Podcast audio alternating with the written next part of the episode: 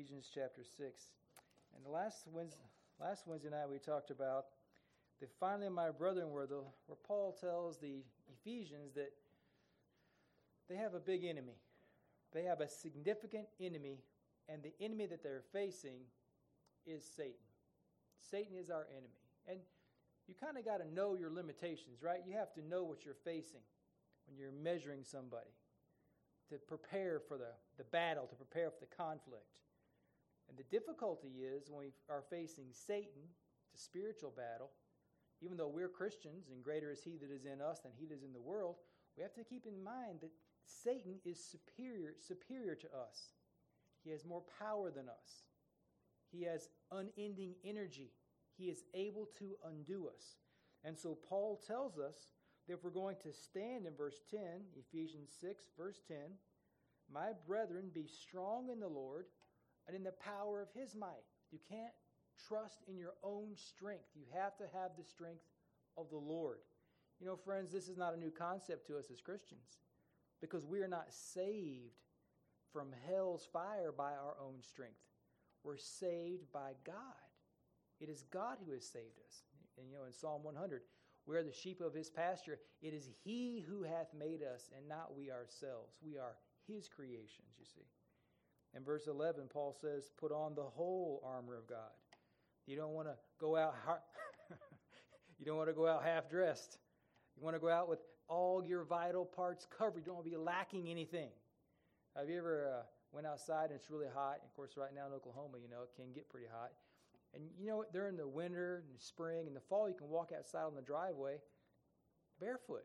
Doesn't bother you. Ever walked out on the driveway here in a hot July day in Oklahoma and stand on the sidewalk and you know you get talking to the neighbor and you're standing there talking and next thing you know you hear a sizzling sound and smoke coming up from your feet. I mean your feet can get burned. I was up on the roof of my house a while back trying to do a little painting and i, did, I forgot how hot shingles can get. I burned my the palm of my hand on my roof just by putting my hand on the shingles. It can get so hot. So you have to be prepared when you're going to go in, when you're going into battle, when you're going to face Satan in conflict, you need to be prepared. And so we're told to put on the whole armor of God. Verse 11, that ye may be able to stand against the wiles of the devil or the cunning schemes of the devil. The devil's going to come against us again and again. And you, you can defeat Satan, but he's just going to come back. And he's going to try a new trick. This is I tried this at, when I played basketball is you know you always go to go left go left go left with your left hand three or four times and then you switch it up and go to the right side to try to fake him out. Satan is always changing his tactics. He's always stepping back rethinking redeploying and they're trying to get after us. Now paul tells us in verse 12 we have to keep this in our memory that we are not wrestling against flesh and blood. We're wrestling against spiritual adversaries. And I mentioned this to you last Wednesday night. So when you look at the world and you see people who are not Christians out there in the world, you see how wild and woolly they are, how wicked they are, it can get annoying to see how they are. But they are not the enemy. They are not the enemy. Every person who is not a Christian, no matter how bad they are, no matter how bad they've been to you, they are a potential brother or sister in Jesus Christ. God can save them and change them and give them a new heart, give them a new way of life, and make them new people. Every unconverted person is a potential brother or sister in Christ. And so instead of hating them, love them. Jesus said that we should do what to our enemies? Love them. Don't hate them. Love them. And it's hard. It, it, you say, "Well, I, I can never love those people." That's right. It takes the help of the Holy Spirit. It takes a new understanding, a new perspective on life to see things in, in, the right way, in the way God wants us to. So we're not wrestling against flesh and blood, but against these principalities. Warren Wiersbe calls these things mentioned in verse 12 the helpers of Satan. These are the tools Satan uses in his attacks upon us. And that's what we talked about last Wednesday night. Now we get down into the bits of the armor of God the armor of God. Now, we have to remember a few things. Let, us take a reading now from verse 13 to 17. Wherefore, take unto you the whole, it's a good word there, whole armor of God, that ye may be able to withstand in the evil day, and having done all, to stand. And the evil day is every day. Verse 14. Stand therefore, having your loins girded about with truth, and having on the breastplate of righteousness, and your feet shod with the preparation of the gospel of peace, above all, taking the shield of faith, with which ye shall be able to quench all the fiery darts of the wicked, and take the helmet of salvation and the sword of the Spirit, which is the word of God. Now, most Bible uh, study books don't include verse 18 in the armor of God, but I think it has to go with it. Prayer.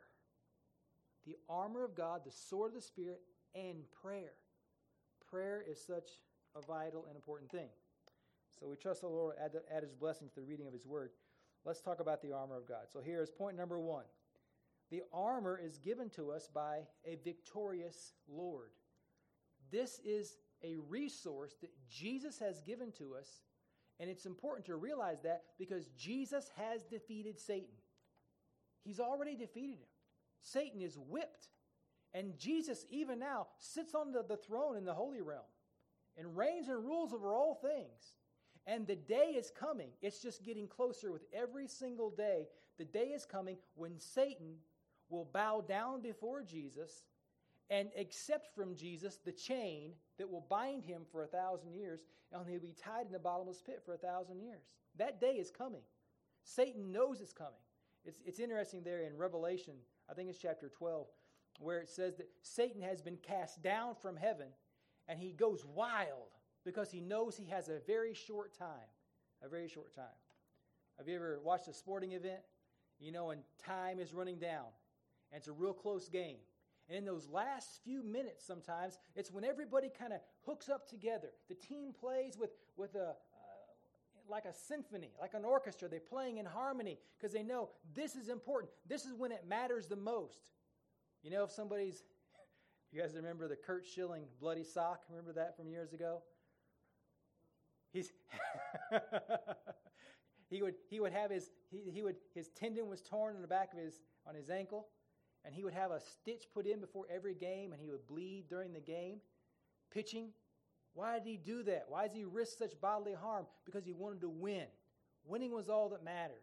You know people push themselves through injuries because they, they want to win. They know time is short. Satan knows his time is short. Satan knows he's defeated. He knows where he's headed and what's he do in these last moments that he has in the world, these last years or decades before Jesus sets down his throne upon this earth and sets up the 1,000 year kingdom? What is Satan doing? He's working like wild. He's going crazy. He's like a wild man, ripping and tearing and doing everything he can with never resting because he knows he has a short time. The sad thing is that we who are Christians, we don't realize we only got a short time. We're not worried about it. Vance Havner said, no, I didn't hear Vance Havner say this. Vance Havner is reported to have said in 1976 the situation is desperate, but the saints are not desperate. They're just, they're just chilling. Satan knows. And that's our foe. And Jesus, who is giving us this armor, he has already defeated Satan. He's defeated him, he's whipped him, He's sent him packing. Now, if you have your copy of God's Word, if you turn to Matthew chapter 4, you find the first time that Satan and Jesus come into an open conflict here upon the earth. It's in Matthew chapter 4, verses 1 to 11. This is the temptation of Jesus. Where Satan comes to Jesus after he has been fasting for 40 days and tries to get Jesus to do things that he shouldn't do. He comes to Jesus when he's very hungry. Remember, my friends, Jesus was a real man just like you and me. I mean, like those of us who are men. he was a real person. He got hungry, he got tired, he sweated. He was just like us. And no doubt he liked catfish and hush puppies because that's, that's the right kind of thing to like. He was a real person. had real interest. And I, I, I, I don't know if I thought about this very much, but have you ever wondered if Jesus had a favorite color? Favorite color? Favorite dinner bowl? Favorite fork? I mean, he's a person like we are, you know? He had these, these things. Favorite pair of shoes. he was real. And Satan knows he's a real person. And so in Matthew chapter 4, Satan comes to him, and when he's hungry, and here's what Satan does. Verse 3, Matthew 4 3. And when the tempter came to him, he said, If thou be the Son of God, command that these stones be made bread. Satan says, If you're hungry, and if you're really who you say you are, make these stones bread, and you can eat. And here's what Jesus says in verse 4 It is written, Man shall not live by bread alone, but by every word that proceedeth out of the mouth of God. So what, is, what exactly does that mean? What Jesus is saying was that his life was not dependent upon food, it's dependent upon the Word of God. If God wants you to live, how long are you going to live? You're going to live a long time. And you're going to live without food and water if He wants you to. Remember Jonah in the whale's belly? What did he eat and drink for three days and three nights? Nothing. Who kept him alive? God did. Who, who kept the Israelites alive in the wilderness all those years? God did. Who kept Jesus alive for 40 days and 40 nights without eating or, drink, eating or drinking? God did. What Satan was saying, what Jesus was saying to Satan was, I don't need to do that because God's going to keep me alive. God's going to take care of me. And you can't tempt me, Satan. Then the devil, in verse 5, it says, uh, the devil doesn't quit. Then the devil taketh him up into the holy city and setteth him upon a pinnacle of the temple, right up on the top of one of the towers of the temple, looking down over the city.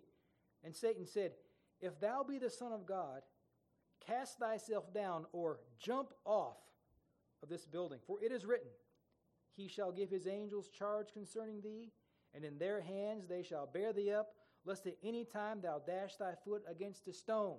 Satan says, Jump off this building. And if you're the Son of God, God will not let you die. Let's test God. And here's what Jesus says It is written, Thou shalt not put the Lord thy God to the test or tempt the Lord. I'm Not going to tempt God. I'm Not going to call God upon God to prove himself. God's not a uh, God doesn't answer to us. He doesn't answer to Satan. God's not a trick. He's not a trick pony. He's not a trained dog to cart out to see, see what he can do. Jesus says to Satan, I'm not going to do that because God is worthy of being treated better than that. And then Satan, he doesn't, he doesn't quit. Verse 8. And again, the devil taketh him up into an exceedingly high mountain and shows him all the kingdoms of the world and the glory of them. And Satan said, All these things will I give thee if thou wilt fall down and worship me. And Satan says, Begone, Satan. It is written, Thou shalt worship the Lord thy God, and him only shalt thou serve.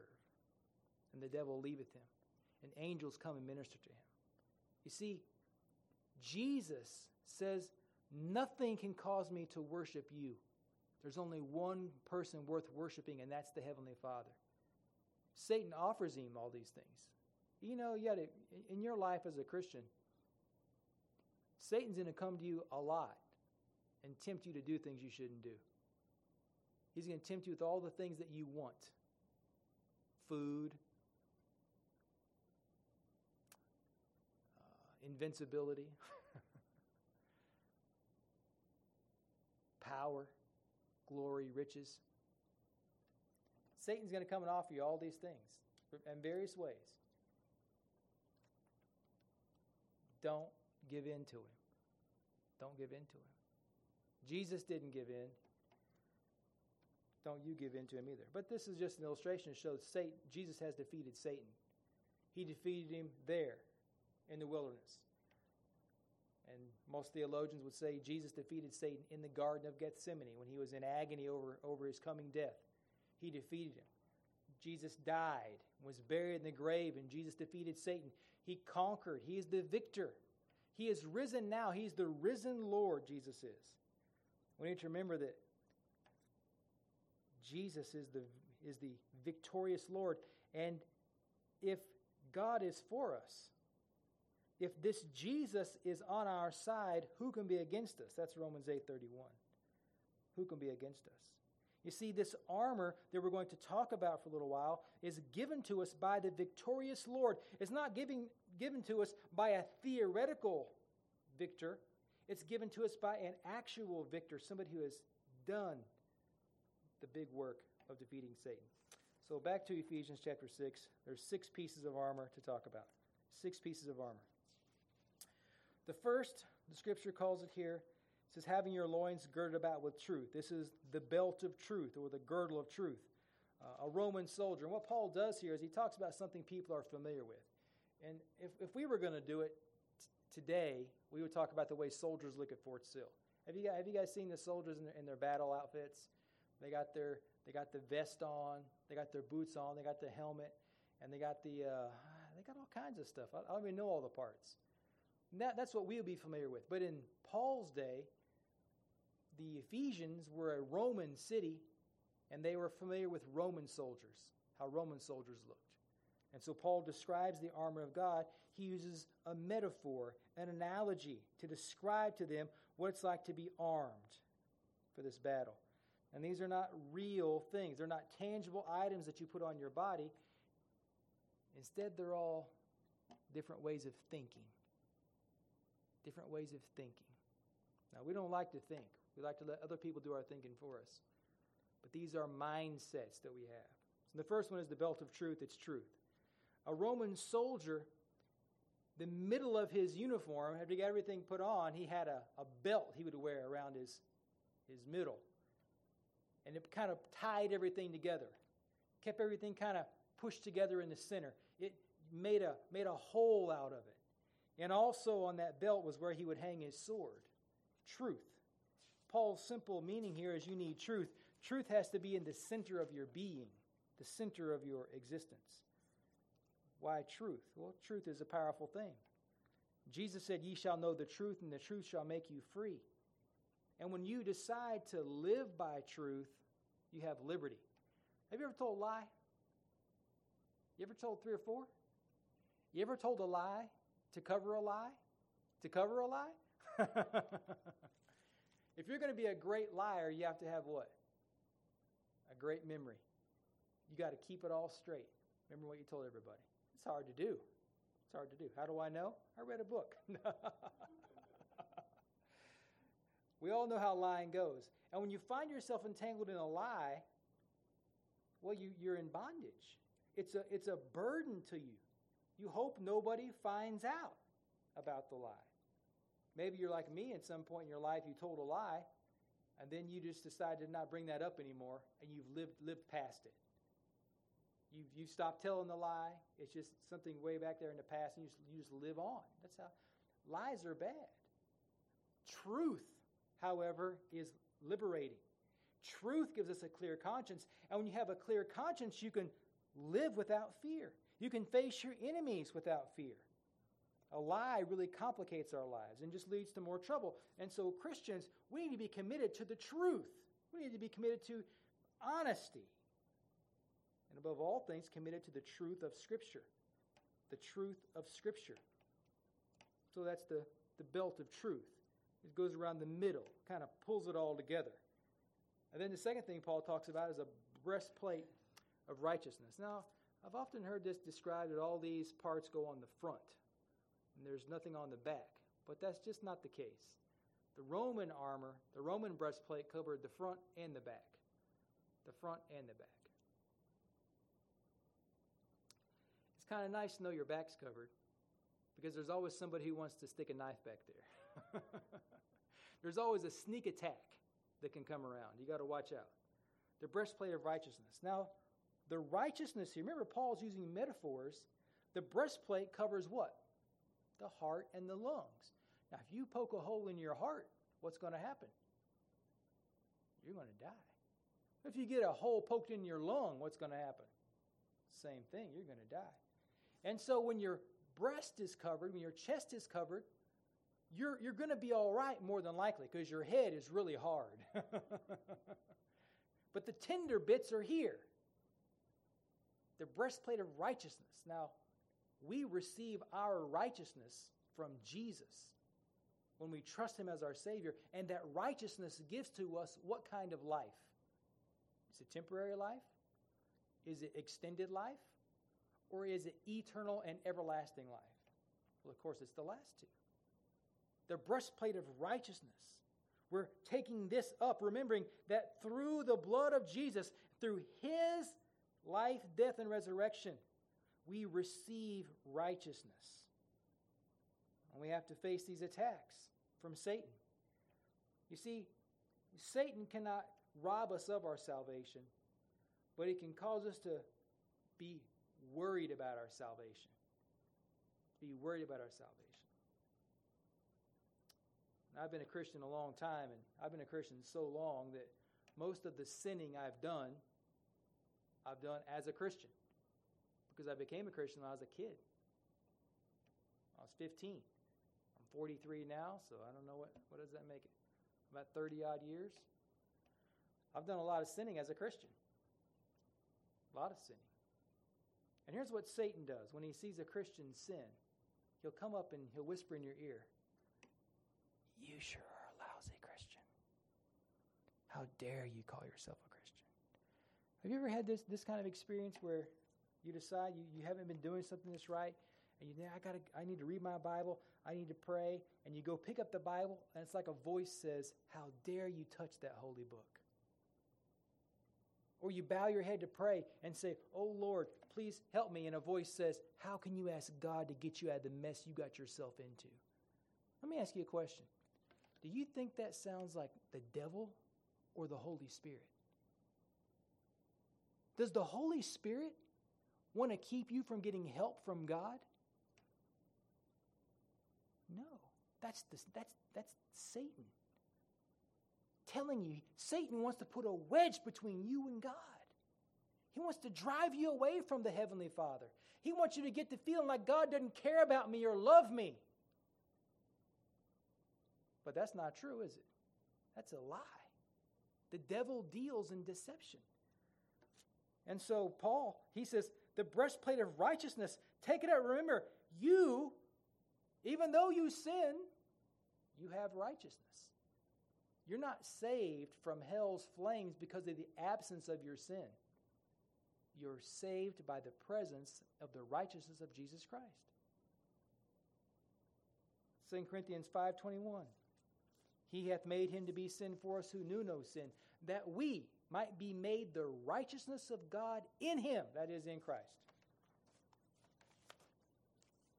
That might be the best thing that I've ever learned as a Bible student is that all of my righteousness that takes me to heaven comes from Jesus.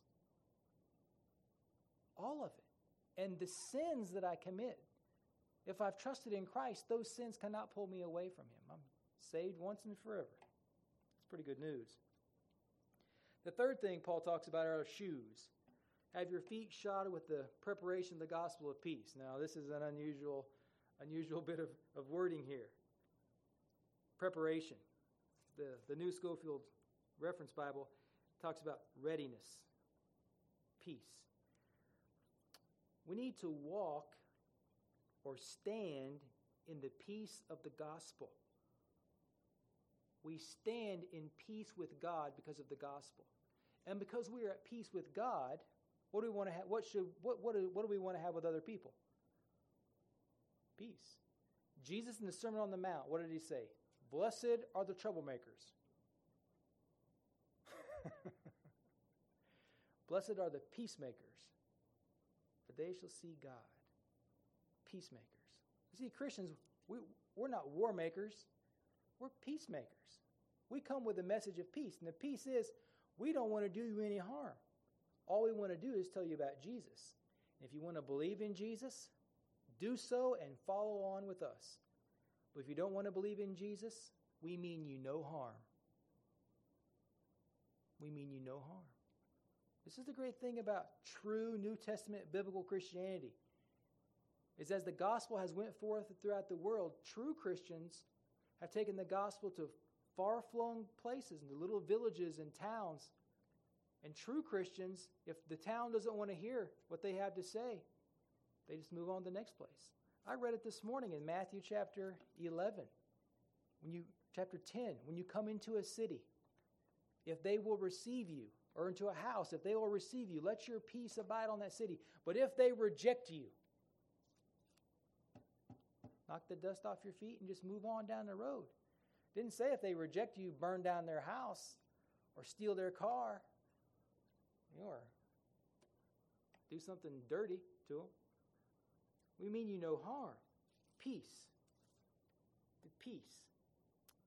We need to remember that we have peace with God through the gospel and that our attitude as Christians, our general pursuit is to have peace with people.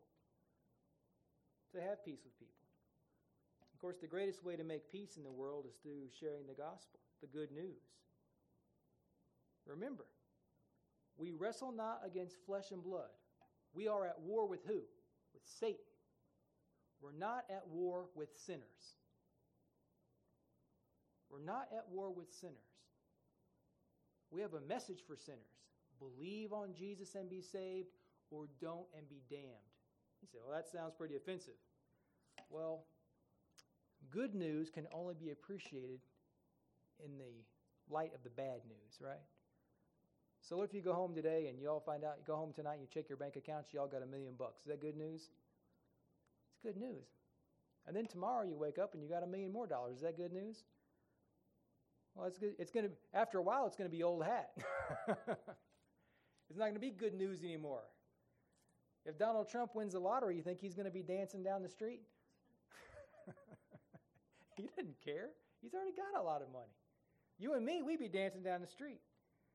The good news is Jesus has come to save sinners. And the bad news is if you don't believe him, you won't be saved. It's peace. Peace. That's what we stand in peace. This is our message. This is our this idea of preparation means this is the way we're living and walking before people in this pursuit of peace. And then the fourth thing Paul mentions is the shield of faith.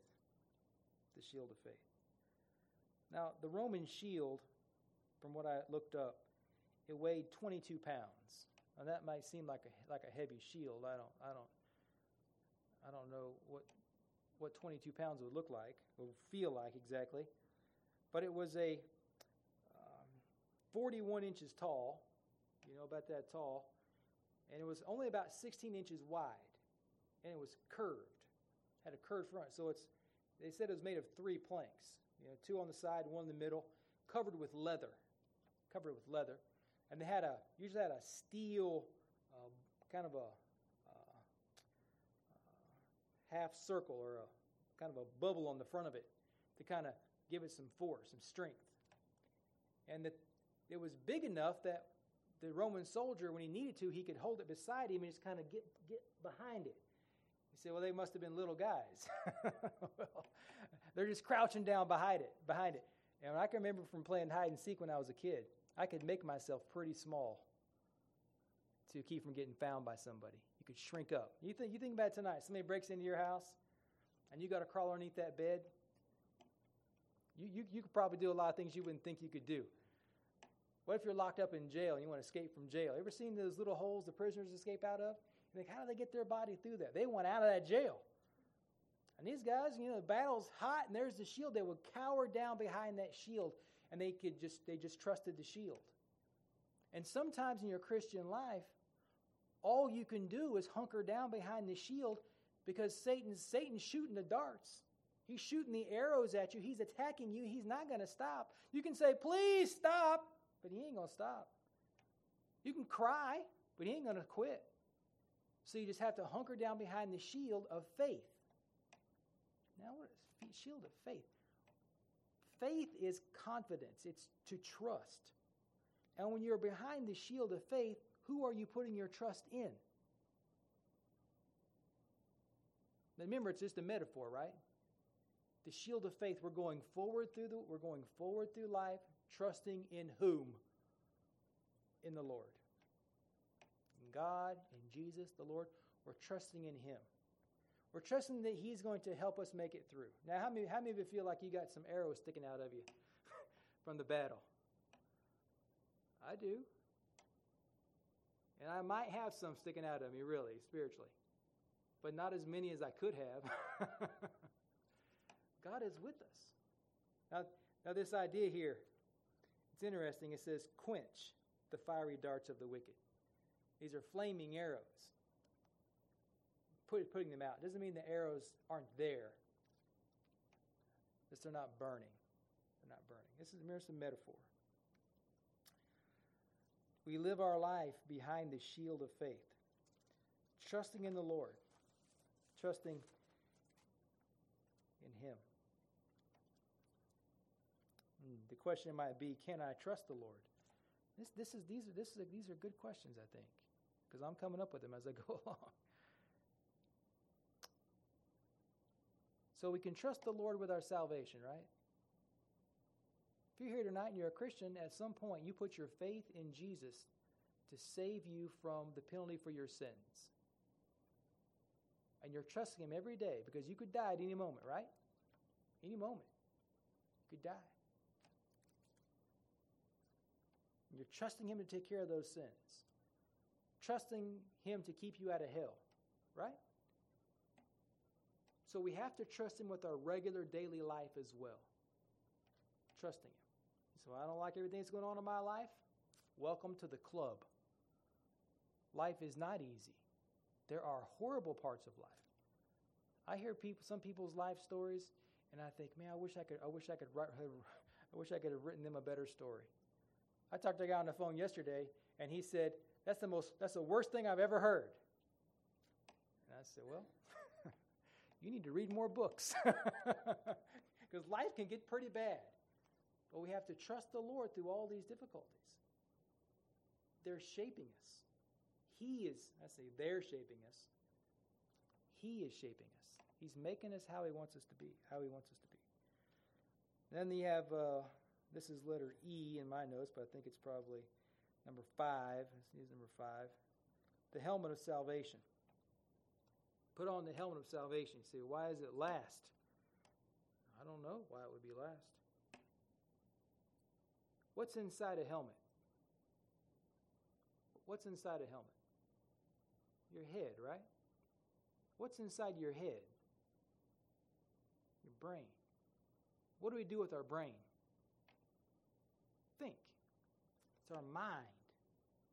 The mind is under attack. So this is we have to put on the helmet of salvation. Putting wrapping ourselves in, in a reality that's spiritual and thinking about things in a different way because our mind is under attack. Our mind is under attack. Proverbs 4:23 it says that the uh, keep your heart with all diligence for out of it are the issues of life. That's a metaphor. Heart is a metaphor for the mind. You know, see. You ever had your heart broken? Ever had your heart broken? Anybody like that? A heart's been broken? Is your heart really broken? What, what, what's really broken? It's something up here in your mind. Your emotions. Your, your emotions are tore up. It's your, it's your, it's your soul. It's where you, where you think and live, you know? And that is under attack. Satan wants us to think wrongly. He wants to corrupt our minds. He wants us to think the wrong way about God, about life, and everything else. But salvation is something that recalibrates us. It, it brings us back to, you know, back to zero. You know, you get on a scale. You ever got on a scale and thought, "Oh, I gained 50 pounds"? or get on a scale and realize and you go, "Oh, I lost 20 pounds." You're like, "Wow, I really been it's my my diet's paying off." But then you realize, oh, wait a minute. You hit the zero button on the scale, got to zero it out. Then jump on there. This happened to me at the YMCA a while back. In the men's locker room, they got these digital scales and it's got a little button on the wall. And I jumped on there and I was like, whoa, man, I'm going to get a I'm gonna get some. Gonna go to the Chinese restaurant for lunch. I got the, I got room to play with, you know. and, and then I realized it's got that zero button. I thought, I bet some guy got on here and said he had, you know, so many pounds of clothes on is trying to do this. I hit the zero button and jumped back on there, and I wasn't eating at the Chinese restaurant. I was eating fingernails and crackers. It, there's a salvation helps us to remember where we are and how we got there. I'm saved by God. So I need to think about things how God thinks about it. In 2 Corinthians 11, verses 1 to 3, Paul says that Satan wants us to think the wrong way about God and about life and every, everything else. You see, Satan wants to divide us from the Lord, and the key to that division is messing with our mind, getting us to think the wrong way. You know, it's possible to create a false reality. A false reality. Sometimes a kid can do this, thinking about their parents. Yeah, my mom, my dad, they're always they're always out to do me harm, and sometimes that is true. But in, a more general sense, if you'll go with me, you know, as a parent myself, I make decisions for the children, and and my and my motivation is I love them. And because you love them, sometimes you got to say what? You got to say no. You have to say no. And nobody likes to hear no. Nobody likes it. So what happens is, you know, the, the voices start rolling around in there, and they say, you know, your dad doesn't like you or love you or care for you. And your friends will say, well, if your dad really loved you, he'd do this. And it starts messing with your mind. It can happen in a marriage. You know, a husband can be mean to his wife and, you know, bark at her a little bit. And uh, or the wife can be barking at her husband, and you start thinking, oh, they don't love me, they don't care about me, and it starts messing with your mind.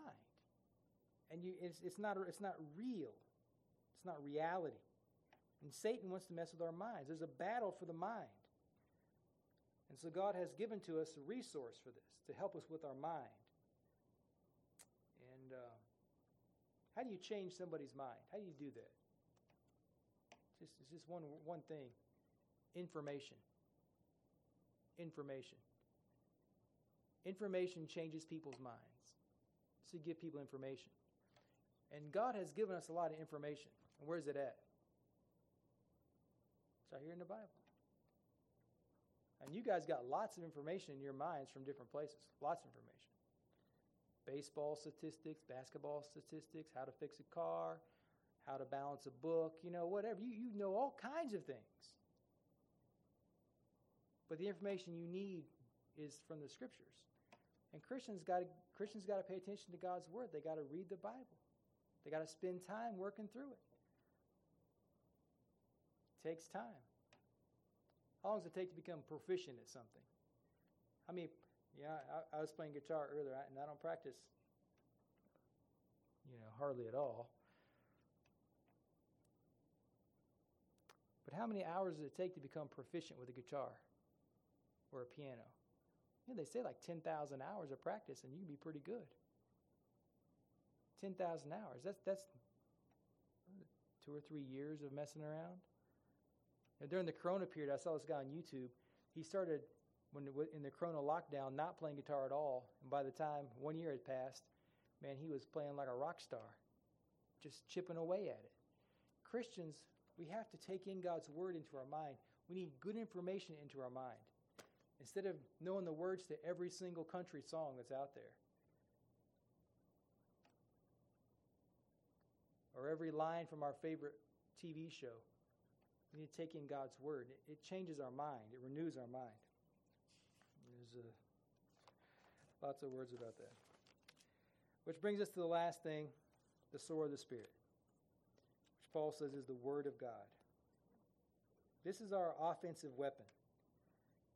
Scripture is the Word of God. The Greek word for sword, the spear here, which is the Word of God, the, the English phrase, the Word, is a Greek word which is rhema. There's different words translated as word in, in the New Testament, but this, this Greek word means living. The Bible is not just another book, it's a living book. Hebrews 4:12 says, it's sharper than a two edged sword, piercing to the dividing of soul and spirit, and of joints and marrows, discerning the thoughts and intents of the heart. God's word is alive, it's quick and powerful, alive and active. It's not like other books, it's a book that will change your life. And so we have to get, learn to use it. If we're going to be effective in our warfare as Christians against Satan and against the world, you have to know the Bible.